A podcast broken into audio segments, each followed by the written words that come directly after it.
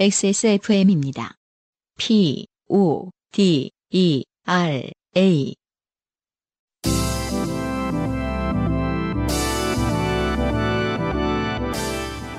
요즘은 팟캐스트 시대.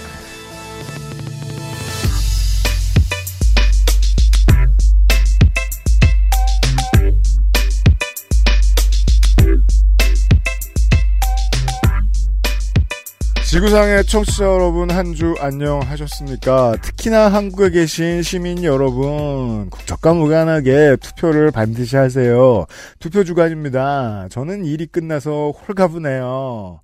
요파씨를 녹음하고 휴가를 갈 겁니다. 안승준과 유현수입니다. 네, 반갑습니다. UMC님, 그리고 뭐, XSFM 식구 여러분들. 정말 수고 많이 하셨습니다. 네. 네. 사실 오전 내내 계속 숨만 쉬고 떠드는 것도 힘든 일이지만 어, 새벽까지 편집한 서상준 민정수석이 아주 아, 그러니까요. 고통의 시간을 겪었어요. 그러니까요. 네. 아, 이런 게 있나요? 요즘에 그래서 유사, 유사 서비스. 그, 갑자기 생각나네. 그, 유사 선거 어, 방송. 유사 선거 방송 있나요? 그렇게 좀 생겨나고 있는 추세인가요? 제가 8년간 하면서 음, 비슷한 시도와 아, 우리의 컨셉을 차용한 수많은 컨텐츠들을 봤습니다. 그렇군요. 네. 음, 다잘 안 됐습니다. 음, 지속적으로 가능, 지속적으로 하고 있지도 않고. 네. 어, 일단 그렇죠. 두번 하기 힘들고 추진력이 안 생기고 맞아요. 왜냐하면 처음부터 시스템을 다 만들어 놓고 들어가야 되니까 그게. 어렵거든요. 네네. 하면서 하면 못 하거든요. 일을 만들면. 음흠. 그 XSFM처럼 하고 싶은 분들 혹시 요파시 들으신다면 제가 힌트를 드릴게요. 돈이 안 돼요. 몰랐죠? 주로 씁니다. 지점이죠. 네, 벌지 못하고 네. 선거 방송 할 때는. 음. 네. 방송 들으시면 내일 투표일이 본 투표일이니까 음. 아, 요 얘기는 그 아실에서도 못 한단 말이에요. 그 아실 한주 쉬어가니까 음흠. 말씀드려야겠는 게 전국 동시지방 선거입니다. 그렇죠. 네. 평균적으로 7장을 찍게 되십니다. 맞아요. 그리고 보통 세종과 제주가 두 장 덜 있습니다. 음흠. 네, 제주는 거기에서 한 장 더 있죠. 왜냐하면 이번까지 교육위원을 뽑으니까 네. 다음번에는 안 뽑아요. 음흠. 네, 간단하게만 생각하세요. 의회가 세 개 있는 거예요. 국회가 있고, 어, 광역자치단체 의회가 도의회가 있고, 그리고 어, 군의회가 있는 거죠. 네. 네. 어, 충청북 도의회의 의원 뽑으시고, 음흠. 충청북 도의회 비례 뽑으시고, 음흠. 청주시의회 뽑으시고, 청주시의회 비례 뽑으시고, 그리고 교육감 뽑으시고. 교육감 1번 어디 있어? 교육감 번호 없어요. 네. 도지사 뽑으시고. 국회의원 언제 뽑나요? 그건 총선 때 임마. 네. 요렇게 알아주시면 되겠습니다. 네. 네. 데이터 센트럴이 끝났음에도 뭐랄까 아, 노파심에 미련이 남아서 사실 선거 방송 그렇게 해놓고도 다들 얘기하고 심지어는 시사 방송 하는 사람들도 잘 몰라요. 음. 구의회와 시의회 차이를 모르고 양쪽 다 비례대표가 있다는 것도 모르고. 그 당 같은 당 이름인데 왜 두 장 찍어요? 뭐 이렇게 음. 물어보고 그런단 말이에요. 네. 예, 제일 많이 물어보는 게 그거죠. 1-가는 뭐고 1-나는 뭐예요? 그쵸. 네. 음. 한 당에 두 명이 나올 수 있으니까요. 두 자리니까. 네. 대신 한 명만 찍어야 되는 거고. 요런 것만 기억하고 가시면 되겠습니다. 네네. 네. 아까 뭐 그 선거 방송 돈이 안 된다고 하셨는데 그래서 돈을 벌려고 지금 요즘에 준비하시나 봐요. 열심히 하고 있습니다. 원단 샘플이 어 여기가 지금 무슨 옷가게인지 옷 만드는 회사인지 컨텐츠 회사인지. 네. 네. 아까 그래서 안승준 안승준한테 하소연을 했죠. 밤새 대본 쓰고 아침에 나와서 어, 원단 시장 갔다가 원단 시장 가서 녹음했다. 손으로 이렇게 만져보고 네. 이제 티셔츠를 지금 하는 거죠. 요- 아 그렇습니다. 올해는. 네. 어, 네. 여름 아이템들이 준비 중에 있어요. 네네. 네. 음. 어 원단값 엄청 올랐어요. 값 안 올릴게요. 아 진짜? 예쁘게 봐주세요. 안 올릴 수 있을 아니, 정도가 아닐 텐데 굉장히 많이 올랐다 그러던데. 그건 그런데 음. 그 물가에 맞춰서 팔아야 되는데 물가에 맞춘 장사는 우리 가격을 안 올리는 거라는 생각밖에 저는 안 들어요. 아, 네. 아. 어쩔 수 없어요. 네. 네, 음. 어, 가격 안 올리고 팔게요. 기대해 주세요. 네. 요즘은 팟캐스트 시대입니다. 6월 첫째 주가 옵니다. 네. 살다 보면 당연히 좋게 될 일은 생깁니다. 인생이 고달픈 세계인의 한국어 친구 최장수 한국어 음악 예능 팟캐스트 요즘은 팟캐스트 시대가 당신의 이야기를 기다리고 있습니다. 당신 혹은 당신 주변의 어떤 이야기라도 좋습니다. 진한 인생 경험 이야기 적어서 요즘은 팟캐스트 시대 이메일 xsfm25 골뱅이 gmail.com 좆됨이 묻어나는 편지 담당자 앞으로 사연을 보내주시면 저희가 모두 읽고 방송에 소개되는 사연을 주신 분들께는 커피 비누에서 더치커피, 주식회사 빅그린에서 빅그린 anti hair loss 샴푸를 TNS에서 요즘 치약을, 정치발전소에서 마키아벨리 편지 3개월권을 꾸루꾸루에서 꾸루꾸루 요파시 선물 edition을, QBN에서 보내드리는 사르락토 1개월분을 XSFM이 직접 보내드리는 XSFM 관여노 티셔츠도 선물로 보내드리고 있습니다. 요즘은 팟캐스트 시대는 피부의 해답을 찾다 derma cosmetic Answer 19 진짜 리뷰가 있는 쇼핑몰 로맨틱스.co.kr 커피보다 편안한 커피 비노 더치커피에서 도와주고 있습니다. XSFM입니다. 지금 우리가 사랑할 시간 로맨틱스 co.kr 오늘 커피 드셨나요? 원두커피 한 잔 어떠세요? 정확한 로스팅 포인트, 섬세한 grinding, 원두 그 자체부터 French press까지 모든 추출에 맞춰진 완벽한 원두. 당신의 한 잔을 위해 커피비노가 준비합니다. 가장 편한, 가장 깊은 커피비노 원두커피. 월장원의 후기 네. 임경진 씨입니다. 음흠. 생각지도 않은 월장원이 되어 얼떨떨한 카이스트 무단 방문자 임경진입니다. 네. 그 영화를 찾아내셔서 놀랐습니다. 음흠. 관객 얼마 안 든 영화인데 보신 분이 안형 주변에 있다는 사실에 역시 케빈 베이컨 법칙이 유효하긴 하다는 생각이 들었습니다. 그럼요. 제 친구의 친구가 케빈 베이컨하고 어제 저녁 먹었을 거예요. 아, 그렇죠. 전에 보내주셨던 더치커피만으로도 분에 넘치는데 빅그린 샴푸와 사르락토 유산균까지 받아서 몸둘 바를 모르겠습니다. 잘 마시고 잘 감고 잘 배변하겠습니다. 앞으로 또 떠오르는 사용감이 있으면 보내보겠습니다. 정말 고맙습니다. 제가 그 얘기 한 적 있나요? 케빈 베이컨의 여섯 단계 법칙 그거를 제가 예전에 이제 라디오 고정 게스트 할 때 네네, 오래 하셨죠. 올해 1년 동안 이거를 했거든요. 매주 코너가 이제 케빈 베이컨의 여섯 단계 법칙에 아, 주- 지- 준해서 예. 음, 예. 그러니까 음악가들을 계속 누가 누가 여섯 명씩을 한 주에 와, 한 되게 소- 골치 아픈. 작업이었겠네요. 그러니까 지금 데이터 센터를 하듯이 네. 그때 2010년도에 제가 한 걸로 기억을 하는데 음.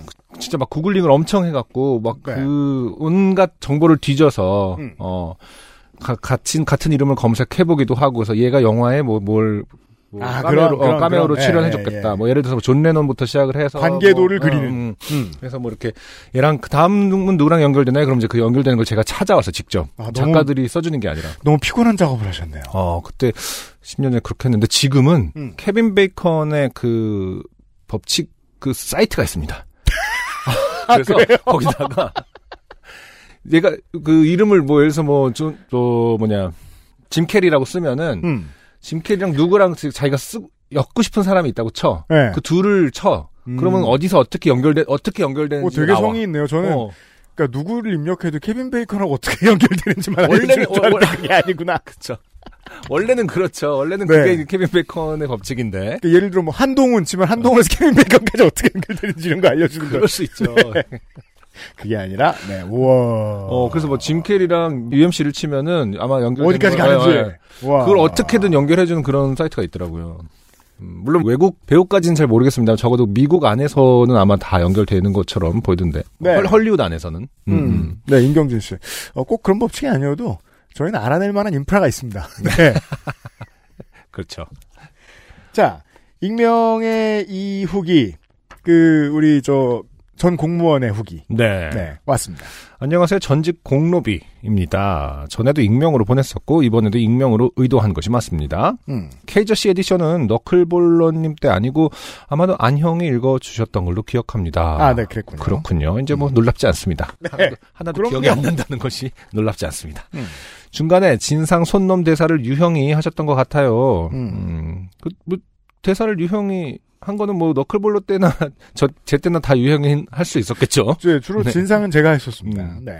대충 요약하면 PC방 알바를 하고 있는데 진상 손놈이 학생들 사이에서 야동을 보길래 당황한 제가 손놈의 컴퓨터를 껐고 손놈이 똑같은 야동을 또 켜고 봐서 사장님을 소환한 내용이었습니다. 네, 에디터가 찾아냈습니다. 45회랍니다. 45회니까 제가 안승준 군 3주째 출근하던데요. 네. 아, 풋풋한 어, 정말 이런 새끼가 있나요? 뭐 약간 이런 사- 그죠. 그런 말이나 하고 말던. 어, 대단한데요? 뭐 이럴 때죠.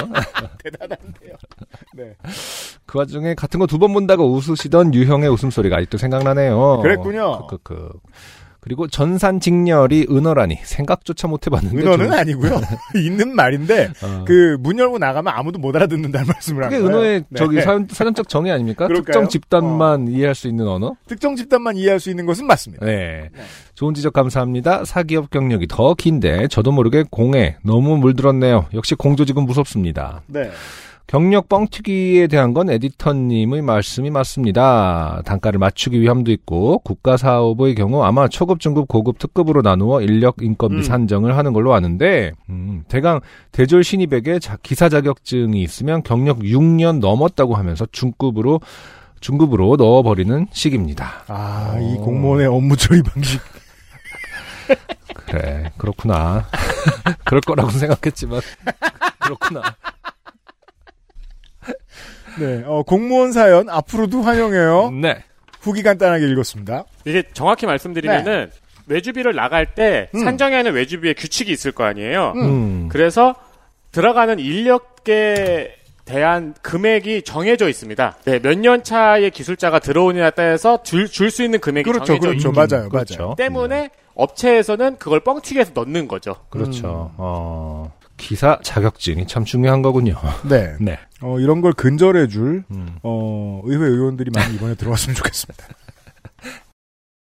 XSFM입니다. 오늘 커피 드셨나요? 원두커피 한 잔 어떠세요? 정확한 로스팅 포인트, 섬세한 grinding, 원두 그 자체부터 French press까지 모든 추출에 맞춰진 완벽한 원두. 당신의 한 잔을 위해 커피비노가 준비합니다. 가장 편한, 가장 깊은 커피비노 원두커피. 자, 온지 조금 된 사연인데, 최근에 어, 문중 사연들이 좀 들어오죠? 네. 이분이 다급하셨는지, 어, XSFM25가 아니라 XS몰에다가 메일을 보내셨습니다. 네. 네. 어, 서비스를 요구할 때만 그쪽 메일을 이용하시기 바랍니다. 음. 김태연 씨예요. 안녕하세요. 파평윤 씨, 윤성애 씨의 사연이 아닌 후기를 듣다가 생각나서 후기 같은 사연을 보냅니다. 지금은 본관이 무엇이었는 무엇인지 묻는 사람이 딱히 세상에 딱히 없는 세상이지만 그쵸. 제가 어렸을 때는 본관을 대체로 모두 알고 있어야 했던 시절이었고 네. 동성동본 결혼 불가에 본관을 묻는 어른들도 많았습니다. 이 동성동본 결혼 문제 같은 게 되게 케빈 베이컨의 법칙 같은 거죠. 음. 어차피 모두가 그 지구촌의 이웃인데 그렇죠. 그들 중 일부를 일부러 결혼 못하게 하는 그런 그리고 이제 어른들이 만족하는 그런 음. 식의 아무 상관없는 사람들을 네. 네. 초등학교 저학년 때였는데 도덕 시험 문제에서 본관을 적으라는 문제가 있었습니다. 괄호 한글로 괄호 어. 저는 전주 김씨입니다. 전주 김씨라고 적어냈더니 시험 채점에서 빨간색 연필이 대각선으로 쫙 꺼져 있었습니다. 선생님께 저는 전주김 씨가 맞아요. 라고 이야기했으나 선생님 네가 잘못 알고 있는 것 같아. 김 씨 중에는 전주 김 씨는 없어. 너는 아마도 경주 김 씨일 거야. 아니 너무 건너뛰는 거 아닙니까? 일단 전주 주변에서 좀 김씨 찾아보든가. 굳이 동쪽 바닷가까지 가야 됩니까? 뭐 전주 김 씨가 없다라고 알고 있는 것까지는 그렇다 칠 수 있죠. 뭐 네. 이렇게 지식이 좀 부족했을 수 있으니까. 음. 근데 아마도 경주 김씨일 거야. 도대체 내가 느낌이 딱 그래. 뭐 이런 건가요? 나는 내가 아는 경주 김씨랑 네가 성격이 비슷해.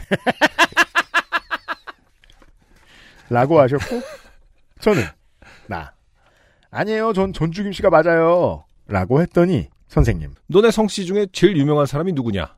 라고 물으셔서 저는 세상에서 가장 유명한 사람의 이름을 당당히 말했습니다 저 북한의 김일성이요 라고 했습니다 아, 좋네요, 이거. 북한의 김일성이요. 너무 좋은데? 네. 그냥 김일성이 아니라, 일단 북한의 김일성. 네. 어, 네 본관이 같습니다 그렇군요. 그때 선생님 표정을 잊을 수가 없습니다 반공 공산당이 싫어요 간첩신고는 어쩌고 하던 시절에 어린아이가 집안 사람 중에 가장 유명한 사람이 누구냐 하는데 김일성이라 했으니 말이죠 아, 이게 이제 뭐, 진짜, 반공 시대였다면, 몇 년도인지 정확하게 모르겠습니다. 진짜 굉장히 국가범법, 뭐 사실 뭐- 서슬퍼럴 때라면은, 네. 이 선생님 실제로 약간 고민했을 것 같아요. 이걸 시- 신고를 해야 되나? 그 시절에는 그랬죠 그러니까. 이후 중학교 한문 시간에 비슷한 일이 있었는데 본관을 한문으로 쓰고 족보를 뭐 찾아서 뭘 하는 내용이었는데 족보상 가장 유명한 사람은 이라는 항목에 저는 김일성, 김정일 적었습니다. 그것 때문에 선생님께 불려가서 사실 확인을 해드린 기억이 납니다. 그렇죠. 이게 사실 30대 초반 정도만 해도 이해 못하실 수도 있는데 그럴까요? 음. 한국은 그런 나라였죠. 그렇죠. 뭐 어찌 보면 세계에서 음. 레드 컴플렉스가 가장 심한 나라였죠. 오랫동안. 예전에 뭐 그 국가보안법 위반 이런 거 사례 같은 거 보면 진짜 웃기는 거 많잖아요. 뭐 술집에서 김정일이 그- 아니, 김일성이 그래도 잘 생겼어. 뭐 이런 얘기. 잡혀가고 진짜?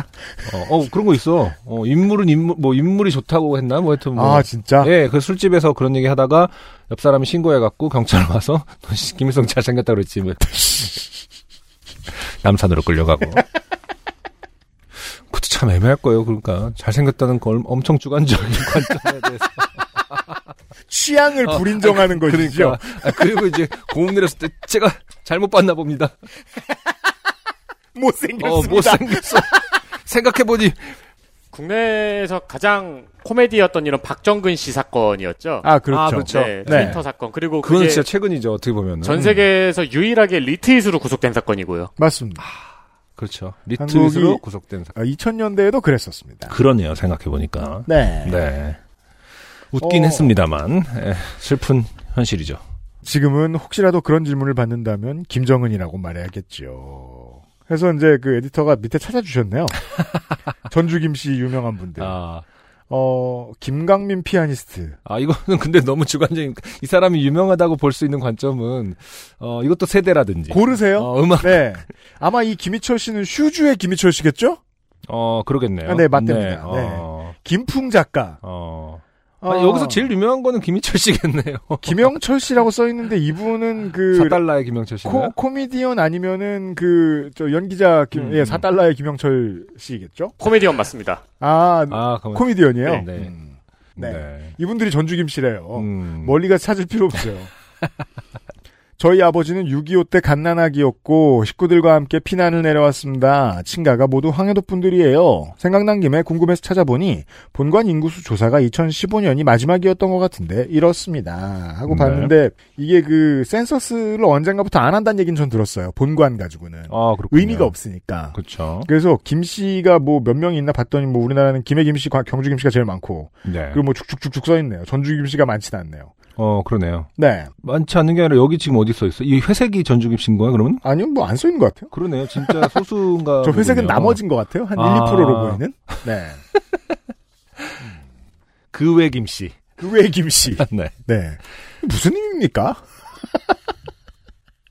그 아버지가 6.25 때 갓난아기 50년생 정도라는 거 보면 딱 저희랑 연배가 비슷하신 분인 네네, 것 같아요. 그러시겠어요. 네, 김태현 네. 씨가. 그러니까는 네, 저희랑 같은 세대의 초등학교를 다녔을 때 그 분위기. 우리 어. 세대 앞뒤 언저리들이 이제 그 이부고도. 출신 부모님들이 많고. 그렇죠, 그렇죠. 네, 우린 음. 뭐 이부고도 출신 전 대통령도 있고요. 음. 네.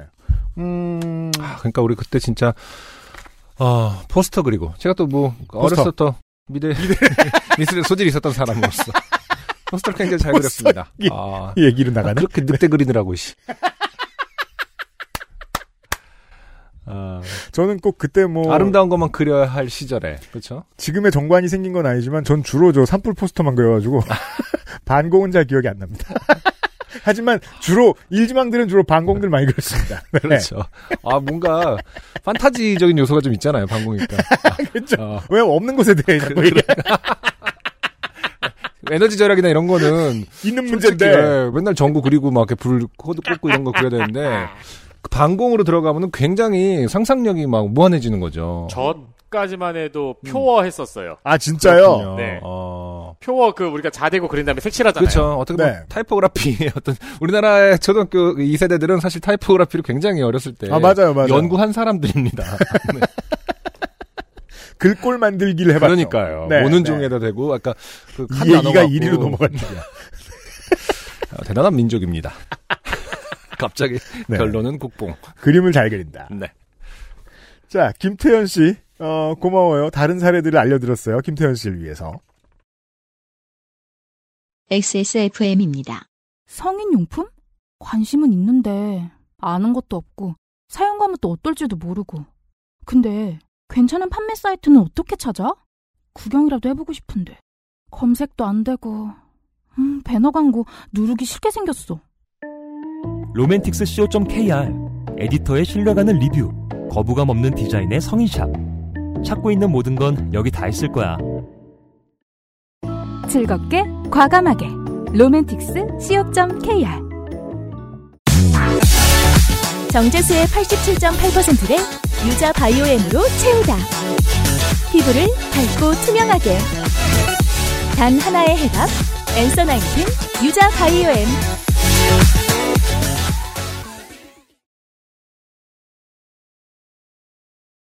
전주 김씨 세보 13권 1250년에서 1915년 어 86년에 나왔고 전주김 씨 세보 족보 같은 건가요? 세보는 이제 그 하나의 공파 말고 이제 주, 그 주변 반개도 다루는 세보라고 하는 걸로 저는 알고 있어요. 아 그렇군요. 네. 음. 근데 왜 출판을 솔트레이크에서 했디야? 솔트레이크? 예. 어그 옛날 동계올림픽 올렸던 예, 그 유타. 수는- 네, 어, 네. 어. 네. 몰몬 김 씨죠. 음, 무슨 뭐참 이게 아, 모르는 분야예요. 저희가 네. 자 족보 얘기를 했고요. 네. 신종호 씨 오랜만입니다. 네. 어, 신종호 씨의 사연은 역시 또, 어, 아무랬던 시절에 대한 그러게 회상으로 갑니다. 이게 우리가 이제 5월 마지막 날에 여러분들이 듣고 계신데 음, 아, 아무래도 그 스승의 날쯤에 소개해드리기는 좀 부적절하고 네. 스승의 날 좀 지나서 소개해드립니다. 음. 야 이것도 옛날 얘기네요. 그러니까 지금 위에 그, 김태현 씨와 사연과, 음. 김태현 씨의 사연과 약간 일맥상통하는, 네. 아, 우울한 시대, 우울한 우리들의 자화상에 대한 얘기입니다. 아 좋아요. 이런 네. 얘기예요. 자, 안녕하세요. XSFM 관계자 여러분. 이전 할머니 때문에 철봉에서 떨어져서 코뼈가 부러져 어머니가 좋게 되었던 사연을 보낸 개발자 신종호입니다. 잘 지내셨습니까? 지난주에 어머니와 TV 앞에서 저녁 식사를 어, 먹고 있었을 때의 일입니다. 아, 그렇군요. 어, 네. 그러니까 이제는 TV 앞에서 그러니까 식- 저녁 식사할 때 TV를 켜놓는 것이 굉장히 자연스러워진 것 같습니다. 음, 저도 뭐 안 그러는 때가 없어서. 그러니까요. 네. 한때는 이제 또 뭐 엄격한 그 식사 예절 보통 이제 또 집에서는 그 부모님이 된 친구들이 음, 에, 아기가 이제 저 그쵸. 미디어에 좀 늦게 물들게 됐으면 좋겠다는 생각에 그렇죠. 집에 TV 안 놓고 살고 그런 친구들 더러 있는 걸로 알아요. 많아요, 많아요. 예. 네. 근데 뭐 우리 집엔 뭐 애가 뭐 개밖에 없기 때문에 괜찮아요. 네. 어, 마침 최근 어머니가 즐겨보시는 전원일기가 방송 중이었습니다. 지금 그러고 산다고 들었던 것 같은데 아닌가? 태규 씨도 그쵸. 네. 태규 아마 없을 겁니다. 네.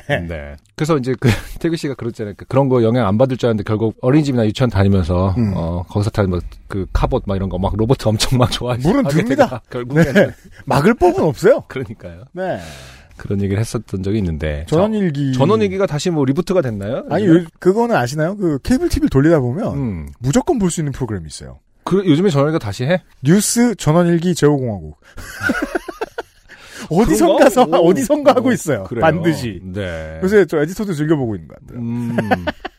어때요? 요즘 전원일기 보면은 그, 그 당시에 그게 너무 좀, 히, 뭐랄까, 황당한가요? 거기서 하는 어떤 그 사고 방식들이? 제가 그 할실에서 한번 말씀을 드렸는데요. 네. 전원일기가 우리가 목가적인 평화로운 시골 드라마라고 생각을 하잖아요. 네, 인트로 음악만 듣고. 아, 네. 근데 바바바바바. 그게 굉장히 농촌의 현실을 신랄하게 다룬 드라마고요. 음. 그래서 거의 sad ending으로 끝납니다. 아, 그렇죠. 네, 그리고 제작진이 실제로 중정에도 몇 번 끌려간 걸로 알고 있습니다. 그렇군요. 어. 그 농촌의 몰락을 아주 길고 천천히 그린 그쵸. 그러니까 그때가 80년대니까 그때만 해도 이미, 어, 네. 농촌이 비어가고 있는 그런 상황에 네. 대해서. 음. 네. 그럼 멋있는 드라마였나 봐요. 그러니까 채널 돌리다가 나오면은 한번 이렇게 봐보시면은 뭐야 왜 이렇게 우울해 싶으실 거예요. 아, 음. 그렇구나. 아, 근데, 맞아요. 그, 상상을 하면은 그, 모든 사람들 표정이 그렇게 밝진 않았던 것 같아요, 뭔가. 그왜 항상 저도 근심 가득한. 최보람 씨의 그, 그 표정 때문에 그렇게 나는. 에디터 얘기 듣고 음. 한, 뭐 한두 번 다시 봤는데 음, 어, 볼 때마다 느끼는 건데 이게 그 한국의 심슨즈 같아요. 음, 심슨즈는, 뭐랄까, 해악이, 해악이 좀 더 있지 않나요? 겁나 대중적인데 음. 겁나 진보적인. 어, 그다 시 궁금해지네요. 다시 한번 보고 싶은 마음이 쑥쑥 듭니다. 자, 네. 아무튼, 사연으로 돌아가서. 내용은, 초등학생 순길이가 학- 학교 선생님이 싫다고 부모님에게 울면서 떼쓰는 장면이었습니다. 이에 순길 엄마가 이웃들과 이야기를 하다가 선생님을 찾아가 봐야 되지 않겠느냐라는 조언을 듣는 장면이 나왔죠. 음. 뒷 내용을 끝까지 보진 못했지만 촌지라는 두 글자가 떠오르는 내용이었습니다. 아, 그렇죠. 저는 이 내용을 보자 예전부터 어머니에게 묻고 싶었던 한 가지 질문이 머릿속에 떠올라 이참에 한번 물어보기로 했습니다. 음. 나 어머니 어머니. 왜? 왜? 혹시 어머니도 나나 땡땡이 가로 열고 동생 어, 어렸을 때 촌지 같은 거 준 적 있어요? 신종호 씨의 연배를 보았을 때 네. 세상 일에 꽤나 관심 없는 사람이다라는 생각을 하지 않을 수 없습니다. 네. 왜냐하면 이게 지난주에 있던 일이라잖아요. 그니까요. 음. 어머니. 있지 당연히. 나 정말 누구한테요? 어머니. 너 초등학교 1학년 때 담임 선생님. 나 경악. 응? 진짜 그 할머니 선생님이? 어, 어머니의 이 말에 저는 상당한 충격을 받았습니다. 이상한 고정관념. 그러니까 할머니는 뇌물 싫어하게 돼 있나 다? 누가 돈이 싫어? 그러니까 이게 그렇죠. 사람들이 참 할머니 하면 다 뭔가 욕심도 없어야 될 것 같고 다. 퍼줘야 될 것 같고 그런 고정관념에 욕망이 제거돼 있는 장난하나? 어 그러니까 네. 그런 존재로 할머니 뭐 어머니도 마찬가지죠. 네. 어, 어머니라고 다 욕망이 없는 것처럼 고정관념을 갖고 있죠. 그리고 제가 배운 바에 따르면 대부분의 할머니들은 대부분의 할아버지들보다 테스토스테론이 많이 나와요. 아닌가? 그건 과한가? 어, 대부분이라고 하긴 좀 과한 것 같고요. 네. 네. 제가 잘 모릅니다. 네. 어, 저는 국민학교 1학년, 초등학교 5년의 학교 생활은, 아, 국민학교는 하, 1년을 하고, 그다음부터는 초등학교로 바뀐 세대인가 보군요. 음, 그러시군요. 음, 그게 90년대인가, 그러면은? 그렇겠죠? 네. 학교 생활은 안 좋았던 기억이 대부분이었지만, 적어도 1학년부터 6학년까지의 어, 담임 선생님의 모습은 지금도 얼굴과 말투를 떠올릴 수 있을 정도로 잘 기억하고 있다고 생각했습니다. 아, 기억력이 좋으시군요. 아니, 저도- 저는 뭐, 저는 전혀 생각 안 나요. 저 다 기억합니다. 진짜요? 1학년이나 2학년에 선생님이 같으셨어요. 저는, 그리고 3학년 때 선생님 그래요? 남자분, 4학년 때또 남자분, 음. 5학년 때 여자분, 6학년 때도 여자분. 어, 다, 성함까지 다 기억하고 말투랑 어떤 태도도 다 기억납니다. 저는 12년간 담임 선생님 한 서너 분밖에 안 떠오릅니다. 그렇구나. 그분들도 맞는지 안 맞는지 모르겠습니다. 음. 그리고 그 선생님들 모두 나쁜 인상으로 기억되어 있지 않았거든요. 음. 그중 1학년 담임은 어, 은퇴를 앞둔 노교사, 엄청 엄하고 무서우셨지만 한편으로는 인자했던 노교사로 제 기억 속에 기록되어 있기 때문이었습니다. 네.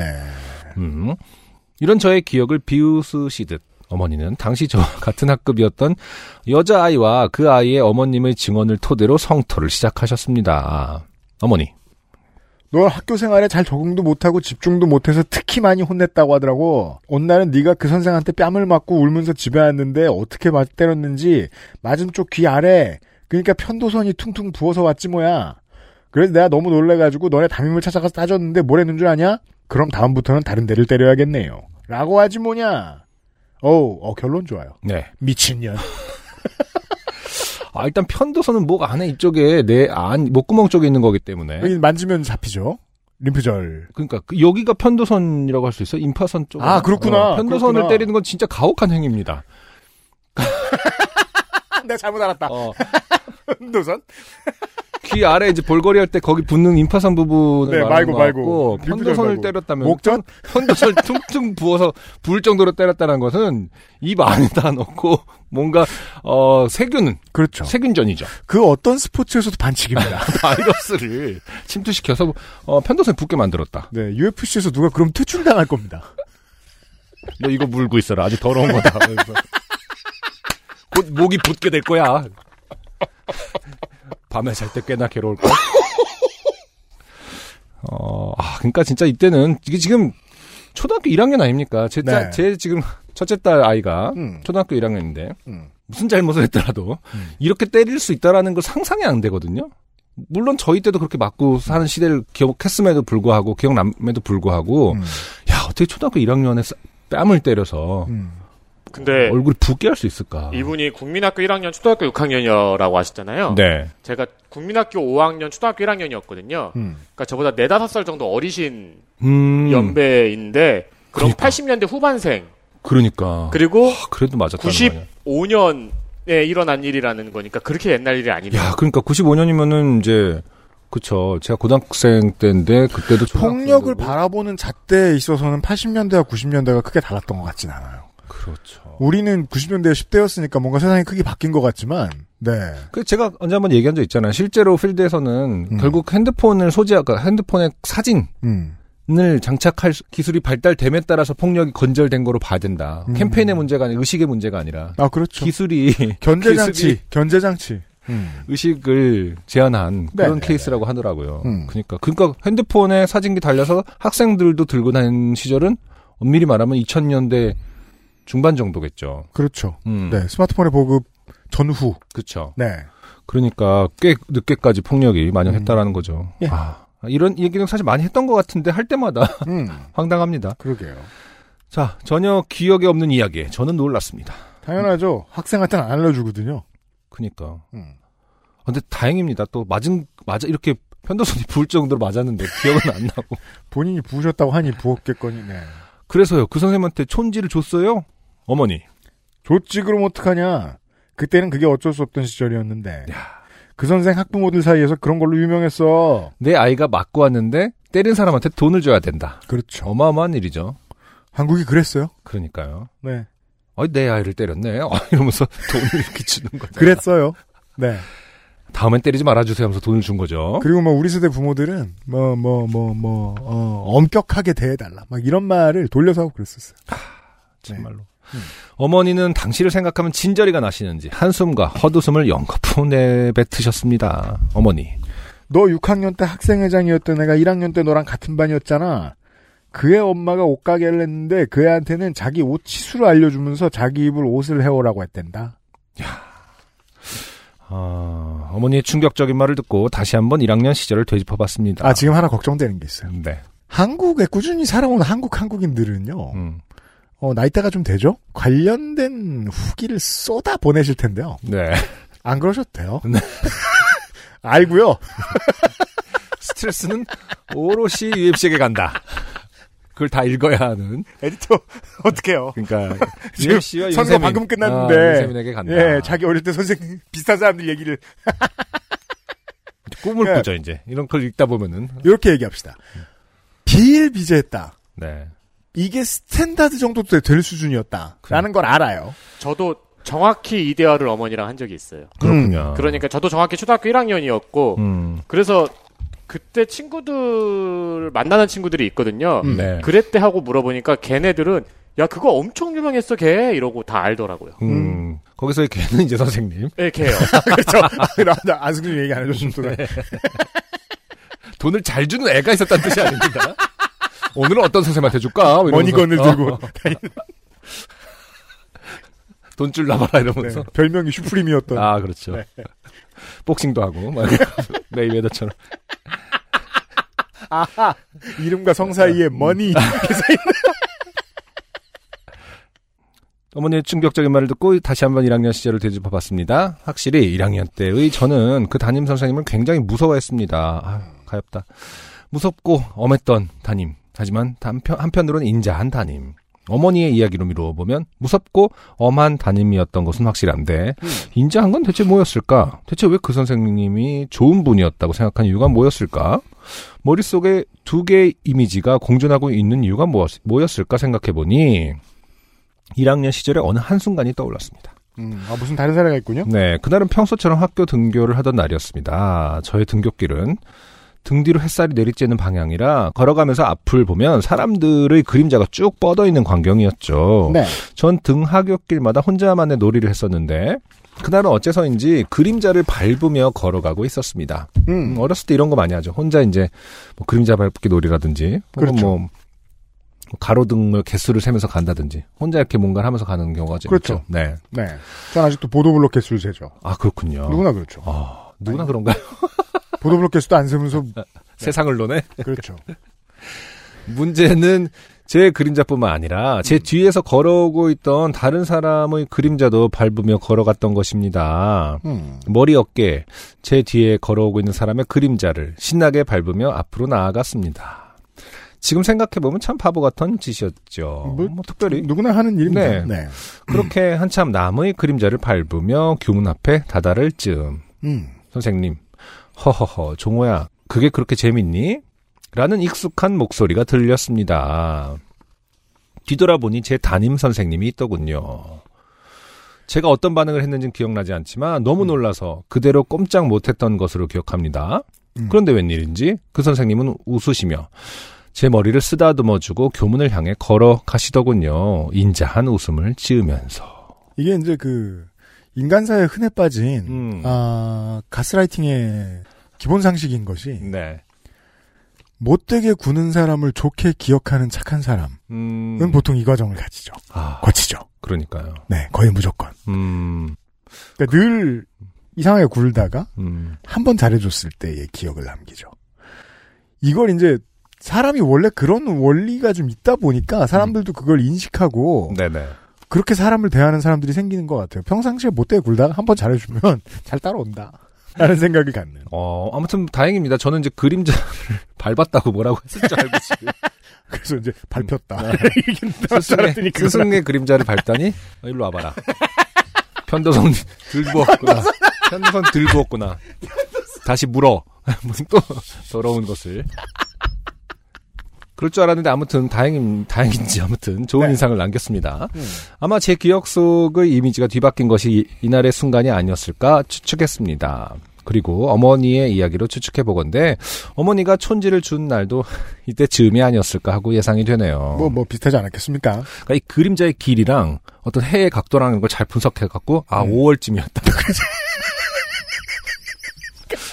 어, 내 뒤로 내 뒤로 분명히 한 서너 명이 보통 간격을 두고 오는데 그림자가 나 앞까지 왔다라는 건 그 당시 내 키랑 이런 걸 분석해 때, 절기상? 어, 절기상 해가 어, 하지가 되기 직전과 그거 분석해 보셔야 합니다. 그래서 어 이런 거 이제 그걸 밝혀내야죠. 네. 어, 인류 인류학, 인류학 같은 거죠. 이렇게 음. 문헌학이라든지 이런 것처럼 어떤 자료들을 통해서 그러니까 신종호 당시에- 씨가 의지가 있다면. 그렇죠. 네. 알아낼 수는 있다. 네. 잘 생각해보라. 최면요법을 해서라도 네. 그림자의 길이를 잘 기억하시라. 어느 때였는지가 너무 중요합니다. 도대체 우리 그 세대들은 음. 그 세대의 어머니들은 도대체 몇 월 달에 존지를 주로 주었는가? 음. 음. 그리고 몇 년 후 초등학교 3, 4학년 시절에 동네 슈퍼마켓 앞 의자에 앉아 수다를 떨고 있던 그 선생님을 만났을 때에도 서로 친근하게 인사를 주고받은 후 헤어졌던 것이 그 선생에 대한 마지막 기억입니다. 지금 생각해보면 고작 그런 이유로 그 선생을 좋은 교사였다고 추억하고 있었다니 제 자신이 정말 바보 같더군요. 어머니는 이 이야기를 들으시더니 그저 헛 웃음소리와 짧은 욕설만을 내뱉으셨습니다. 음, 저는 그저 이미 그 선생 이미 이 세상에 있지도 않을 텐데 어쩌겠어요. 점점점 라는 말로 어머니를 위로해 드릴 수밖에 없었습니다. 써놓고 보니 이번에도 좋게 된 건 저희 어머니인 것 같네요. 음. 하하. 음.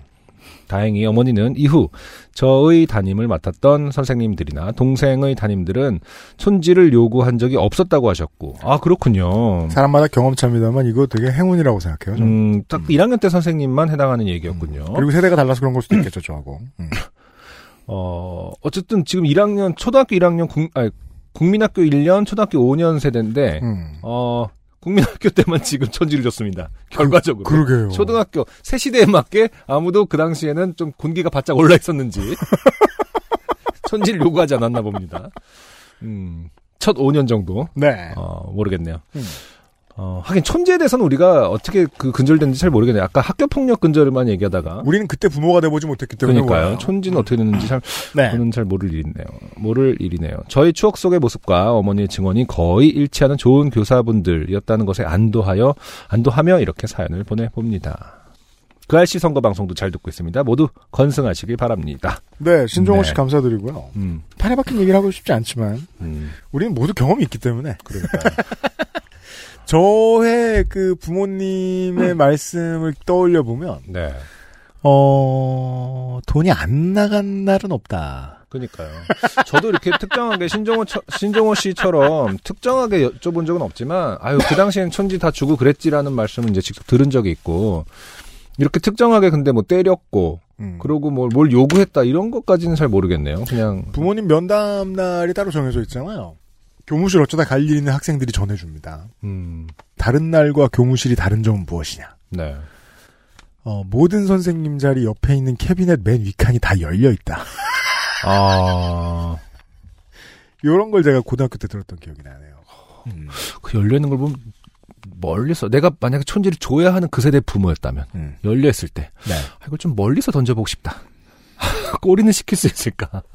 비행기처럼. 아. 그럼 딴 선생님한테 들어가죠. 그 마치 SF 영화처럼 어, 제가 그 과거로 돌아서 갑자기 부모가 되는 어떤 그런 상황이 온다면 네. 꼭그 money gun을 갖고 가서 챔피언 벨트를 두른 다음에 어차피 줘야 하는 관례가 있다면 그렇게 한번 주고 싶네요. 자, 와, 시- 실로, 어, 우리 방송에서 드문 촌지 이야기였어요. 네. XSFM입니다. 오늘은 에티오피아 예가체프 어떠세요? 과실의 상쾌한 신맛과 벌꿀의 맛처럼 달콤한 모카. 상상만으로 떠올릴 수 없는 와인보다 깊은 향미. 가장 빠른, 가장 깊은 커피비노 에티오피아 예가체프. 지금은 초등학교 그 수승이 날 때도 제가 이제 학부모 아니겠습니까? 음. 학부형인데 공문이 오, 그러니까 문자가 오고 막 이러거든요. 음. 그러니까 수승이 날 때 절대 선물하지 못하도록 돼 있습니다. 참 이게 오랜 노동운동의 성과인데, 음. 그래서 더더욱이 이제 옛날부터 교사를 하던 사람들은 불만이 많을지도 몰라요. 그렇긴 하겠죠. 하여간 노조 또 것들 이러면서. 그러니까 선물, 선물에 이제 악용의 범위가 너무 크다 보니까 그렇게 네. 합니다만 또 고마움을 표시하고 이런 거가 아예 또 차단돼 있는 것도 사실일 것 같네요. 그죠. 음. 그러니까 우리는 이제 그 후배 부모로서 그 역사적인 저 후과를 알아야 되는 거죠. 음, 아, 옛날에 해먹었기 때문에 지금 어쩔 수 없이 이렇게 만들어 놓은 이유가 있다는 걸 말이죠. 그니까요. 네. 이게 참 그래요. 선생님이 이제 학교할 때마다 이렇게 뵐 때가 있거든요. 음. 감사의 표시를 해야 되는데 또그 아, 하면 안 되잖아요. 어, 아니, 그러니까 말로 해야죠. 네, 그죠, 잘- 그죠, 그래서. 그런 언어가 이제 더 친절해지고 다정해져야 될 필요성이 있겠더라고요. 네. 그 지금의 부모들이 많이 그런 생각을 하고 있을 거예요. 음, 늘 네. 감사합니다, 뭐라든지 네. 감사합니다 속에 그냥 늘이라든지 고마움을 언제나. 표시할 다른 어. 방법이 없으니까. 제가 이제 그 자전거를 타고 다니면서 수신호를 많이 하게 되는데 네. 너무 습관이 되다 보니까 선생님한테 엄지를 쳐 가면서 이렇게. 근데 원래 외국에서는 이게 이제 thank you를 많이 쓰거든요. 그랬죠. 음, 최고란 뜻이 아닌데 네. thank you라고 많이 쓰는데 네. 어, 선생님한테도 엄지를 척하게 되는 어, 네. 그런 상황도 벌어지더라고요. 하지만 한국인이 봤을 때는 음. 내 자전거 봐라 이런 어감으로 읽힐 수 있습니다. 근데 자전거 짱 비싸. 배터리가 자 어, 이번 주에는 음, 뭐 제가 스트레스에서 벗어나게 돼서 그런 건지 모르겠습니다만 네. 속편한 추억 이야기가 많네요. 아 그러네요. 그쵸. 학창 시절 사연이 또 있네요. 김정현 씨입니다. 네.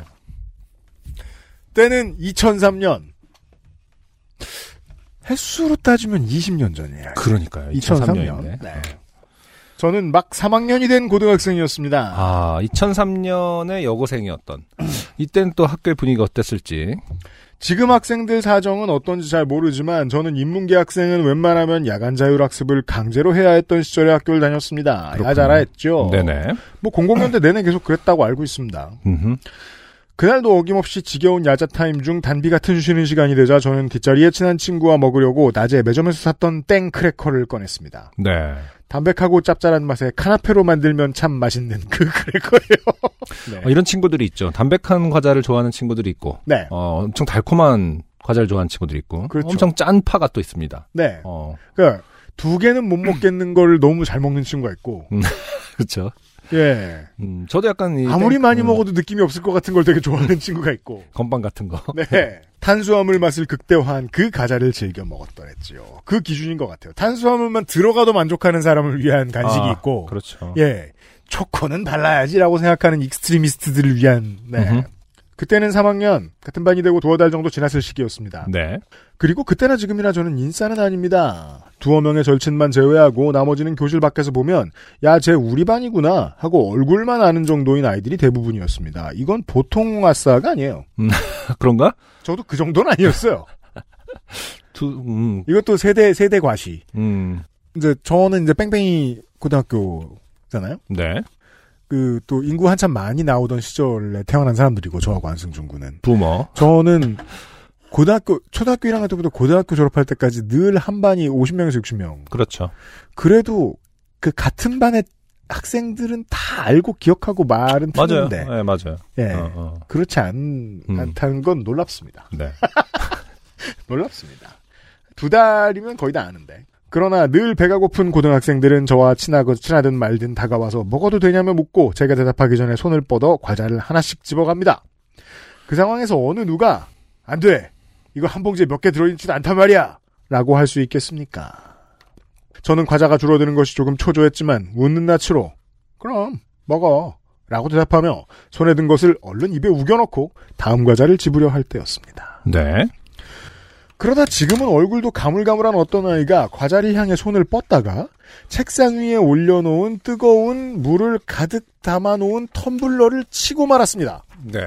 그 텀블러의 주인이 누구였는지 기억이 나지 않지만 그때 당시 우리 반 아이들은 컵을 소독하려는 목적으로 뜨거운 물을 가득 담아 놓아놓곤 했습니다. 어, 아이들, 학생들이 자체적으로, 음. 어, 편도선을 보호하기 위해서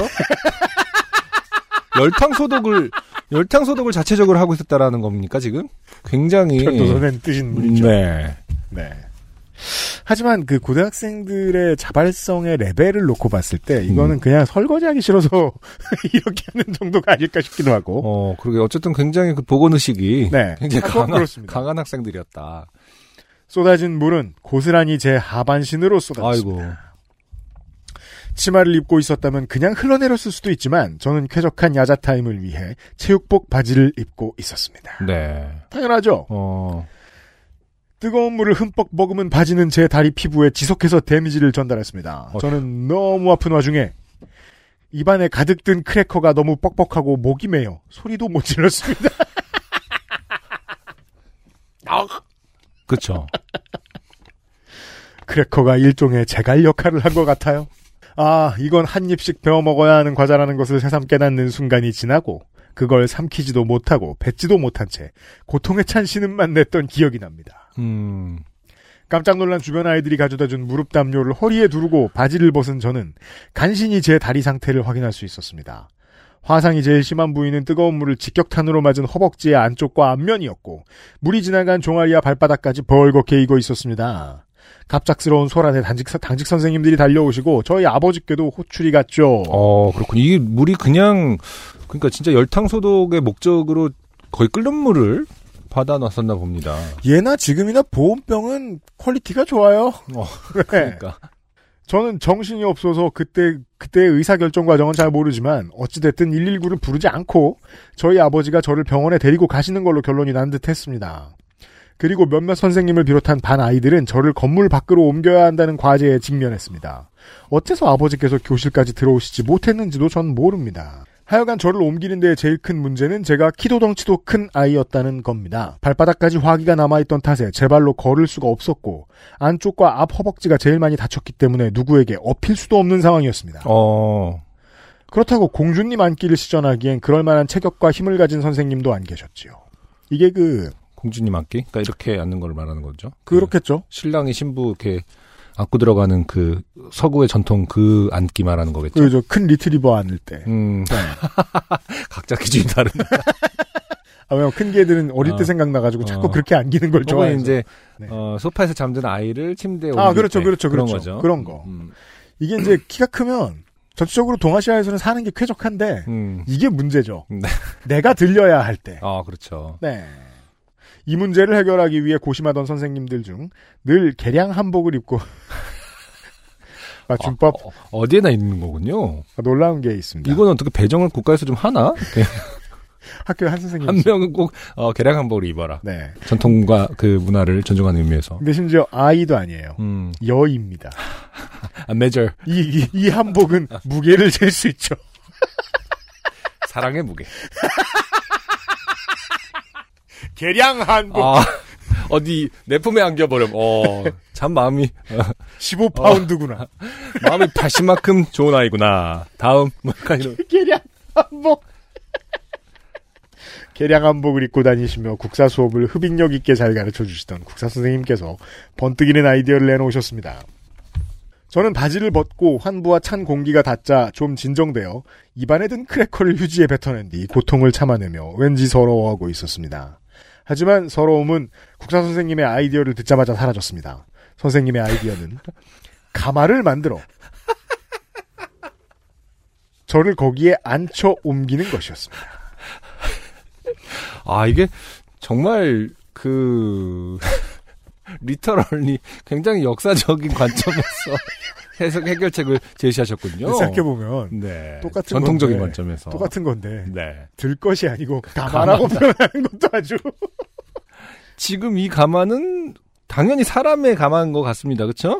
네 조선시대 왕이 타던 그 가마 말이죠. 물론 왕이 타는 사이즈는 아니고 하급 관리가 타는 사이즈의 가마겠죠.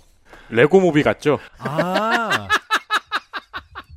그리고 이 국사 선생님은 정교주시겠죠? 아니 근데 사람이 이렇게 하는 게 아니라 진짜 가마를 만들라고 했다는 건가 봅니다.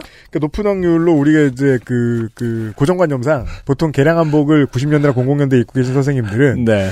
어, 촌지를 없애주신 어, 고마운 활동가인 동시에, 동시에 네, 이 상황에서 가마나 떠올리고 앉았는 분입니다.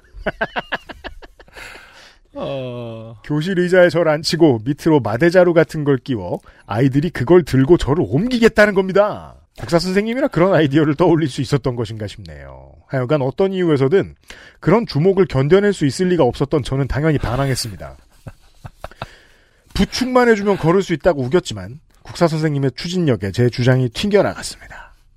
선생님은 바지를 벗고 펜- 텐트 위에 담요를 허리에 두른 저를 교실 의자에 앉힌 뒤 가마꾼 역할을 할 아이들을 지정했습니다. 이게 이 아이디어가 처음 나온 이후로 다른 친구들은 유효성과 상관없이 해보고 싶다고 생각했을 것 같아요, 이미. 그렇죠. 가위바위보에서 나중에 그러니까요. 어. 김정현 씨 가신 다음에 어, 의자까지 더해진 제 무게를 감당하기 위해선 대략 예닐곱의 아이들의 힘이 필요했던 것 같았습니다. 정확히 몇 명이었는지도 모르겠고 중간에 남자 선생님이 거들어 주셨던 것 같기도 한데 기억이 잘 나지 않네요. 가마 위에 올라앉을 때 너무 수치스러웠던 기억이 납니다. 물론 뭐 세상에 100%짜리 표현은 아- 없지만 네. 어, 적당한 표현이라고 보긴 좀, 아닌가? 뭐, 지가 수치스러워 다른데. 왜냐면, 이게 수치스럽냐라고 말하면 맞는 표현이 아니라고 하고 싶지만, 이게 수치풀이냐라고 말하면 100% 맞는 말이기 때문에. 교실에서 나와서 처음 마주셨던 윤리 선생님께서 그 행렬에 웃음을 참는데 실패하셨던 얼굴이 기억이 나네요. 아, 이게 진짜 내 직장은 즐거워. 이런 생각을 하고 계셨겠죠. 여러분 이렇게 잘못된 지도자를 만나면 이렇게 일이 이상한 방향으로 가는데 막을 수가 없는 겁니다. 지금 아무도 말리지 않고 모두 동참하고 있지 않습니까? 사실 만약에, 네. 그냥 담요와 이제 저 강목만 놓고, 음. 눕혀서 나갔다. 네. 그랬으면 아무도 웃을 일은 없어요. 본인도 얼굴을 가릴 수 있고. 하지만 굳이 안 쪘어요. 그러니까. 레고 무비처럼. 저는 너무나 부끄러워 옮겨지는 내내 얼굴을 가리고 있었고 몇 명이나 그 꼴을 목격했는지 잘 모르겠습니다. 그렇죠. 사실 눕혔으면은 죽은 척이라고도 할 수 있는데 그럼요. 그냥 나 얼굴 좀 더, 얼굴까지 좀 덮, 덮어줄래 이러면은 네. 그럼 뭐 갈 수 있죠. 근데 이제 앉아 있을 때 뭔가 얼굴을 덮으면 어쟤 진짜 공주인 줄 아나 봐뭐 이러면서 아, 알라딘처럼 앉아 있으면 얼굴을 덮으면 덮는 대로 또 코스프레군요. 그러니까요. E.T. 같기도 하고요. 음. 아마 야자를 위해 학교에 남아있던 대부분의 아이들이었겠죠. 놀랍게도 가마꾼들은 맡은 바 임무를 훌륭히 수행해냈습니다. 그 학교에 네. 교실에서 복도로 나 있는 창문은 좀 높잖아요. 그렇죠. 그래서 거기에 누가 지나가면 목만 보이잖아요. 이 경우에는 그 어떤 반에서 어 뭐야 야 우리도 만들어 라고 갑자기 쫓아갑니다. 가마 위에 올라가 있는 사람만 보이겠죠. 그렇죠. 어 그러네요. 그 중간 복도나 음, 반대 음. 건물 아래층에서 보면 어 김정현 씨 목만 그렇죠. 보였겠죠. 그래서 이제 이런 것들이 와전되고 와전돼서 이제 전설이 됩니다. 그 그렇죠. 학교 너 야자 시간에 목만 돌아다니는 얘기 들어봤니? 그러니까 어. 목이 잘렸다고. 이름은 김수진이야 뭐 이런 네. 거잖아요. 유명한 수급이 되는 거죠 음, 네. 학교에서. 심지어 우리 교실은 2층이어서 건물 밖으로 나오려면 계단까지 내려와야 했는데도요. 네. 어떻게 굴러떨어지지 않고 힘으로 무사히 내려온 것인지 저조차도 미스테리합니다. 건물 바로 앞에 차를 대고 저를 기다리시던 아버지께서 그 가마 행렬을 보시고 빵 터지셨습니다. 화상을 입은 딸이 걱정되어 한달음에 달려오신 아버지마저도 그런 모습으로 딸이 나타날 줄은 상상도 못하신 거죠. 곧장 병원으로 가보니 허벅지는 물집이 잡힐 정도로 데이긴 했지만 종아리와 발바닥은 다행히 크게 데이지는 않았더라고요. 병원에 도착하니 붉은기만 좀 남아있고 고통이 많이 사라진 상태였습니다. 네. 그걸 보고 저는 내가 그냥 걸을 수 있었는데 내가 그냥 걸을 수 있었잖아 를 계속 중얼거렸습니다. 음, 병원까지 같이 따라온 친구는 아무 말 없이 저를 토닥이며 위로했습니다. 네.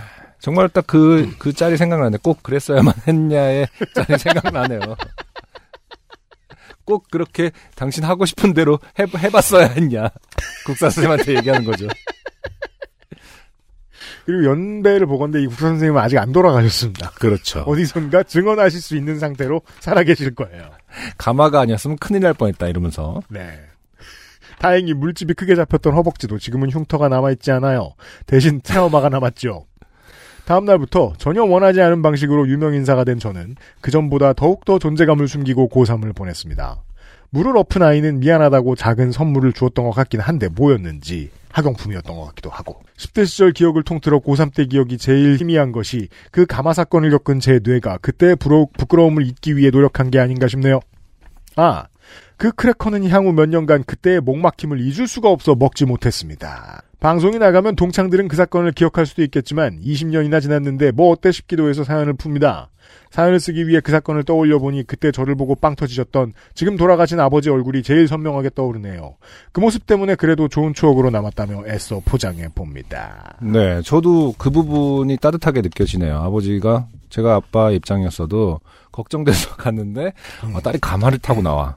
그러면 이제 이런 생각이 들죠. 아, 애가 학교 생활을 참 잘하고 있구나. 뭔가 그렇죠. 안심이 됐을 것 같아요. 어, 친구들이 쟤를 위해서 저렇게 가마를 태워주다니 굉장히 음. 눈물 나는 장면이 아니었을까 부모 입장에서는. 음. 음. 어, 역시 그 학생들이 스스로 마- 아, 학생들이 스스로 만들어낸 건 아니구나. 국사 선생님 끼 그러니까 어린이들의 어떤 그 해맑음이라고 세- 표현하려고 그랬는데 네. 국사 선생님 때문에. 음. 아 저는 이 이가만 줄 알았어요. 기마전 할 때 이렇게 해갖고 하는 그 가마라고 생각하고 어, 웃긴다는데 실제로 의자를 꼽고 뭐 이럴 줄은 몰랐네요.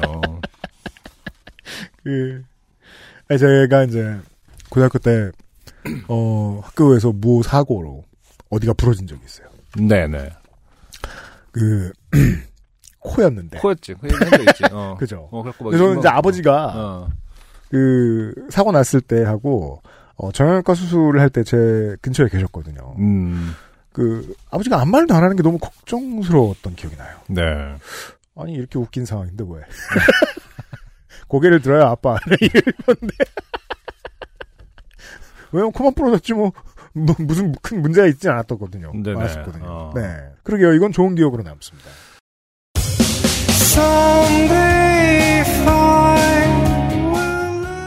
하지만 지금 본인의 의지에 상관없이 다 저희가 좋은 어, 기억으로 다 포장을 해버렸습니다. 네. 어, 본인 어쨌든 어, 수치풀. 그죠. 케빈 베이컨의 법칙을 적용해 봅시다. 어, 김정현 씨의 가마꾼들을 찾습니다. 2003년에. 네. 아, 근데 모르겠어요. 이게 정말 특별한 일인지 아니면 어쨌든 학교마다 아, 학교 룰이에요. 가마를 아, 만들어서. 아니, 아니 학교마다 개량 한복이 꼭 있었던 걸로 봐서는 개량 한복 입고 다니신 분이 꼭 계셨던 걸로 말로는 네. 말로는 그분들 사이에서 음, 어떤 공유가 돼서 네. 각 학교마다 이런 어떤 솔, 솔루션들이 제공됐을지 모를 그렇죠. 일이죠. 가마를 태워. 어, 우리 학교에서도 가마 태운 적 있습니다. 그죠. 가마를 태워가면, 어, 부모님이 와서 웃게 된다.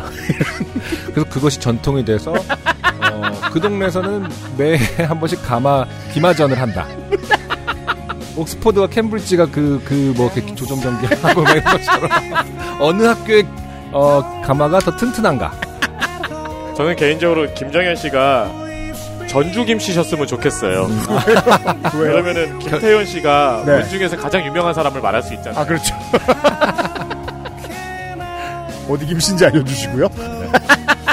아무튼 각 학교의 가마 사연을 어, 모집합니다. 그래서 어, 이것을 문화의 문화로 만들어 보자. 대한민국의 어떤 축출난 학교 문화. 관련한 후기를 기다리도록 하겠습니다. 여기까지가 이번 주 요즘 팟캐스트 시대였고요. 부디 부디 어, 한국에서 이 방송을 듣고 계신 여러분들 투표해 주시고 어, 저는 휴가 갔다 왔습니다. 네. 안승준 군은 육아하다가 또 다시 돌아왔습니다.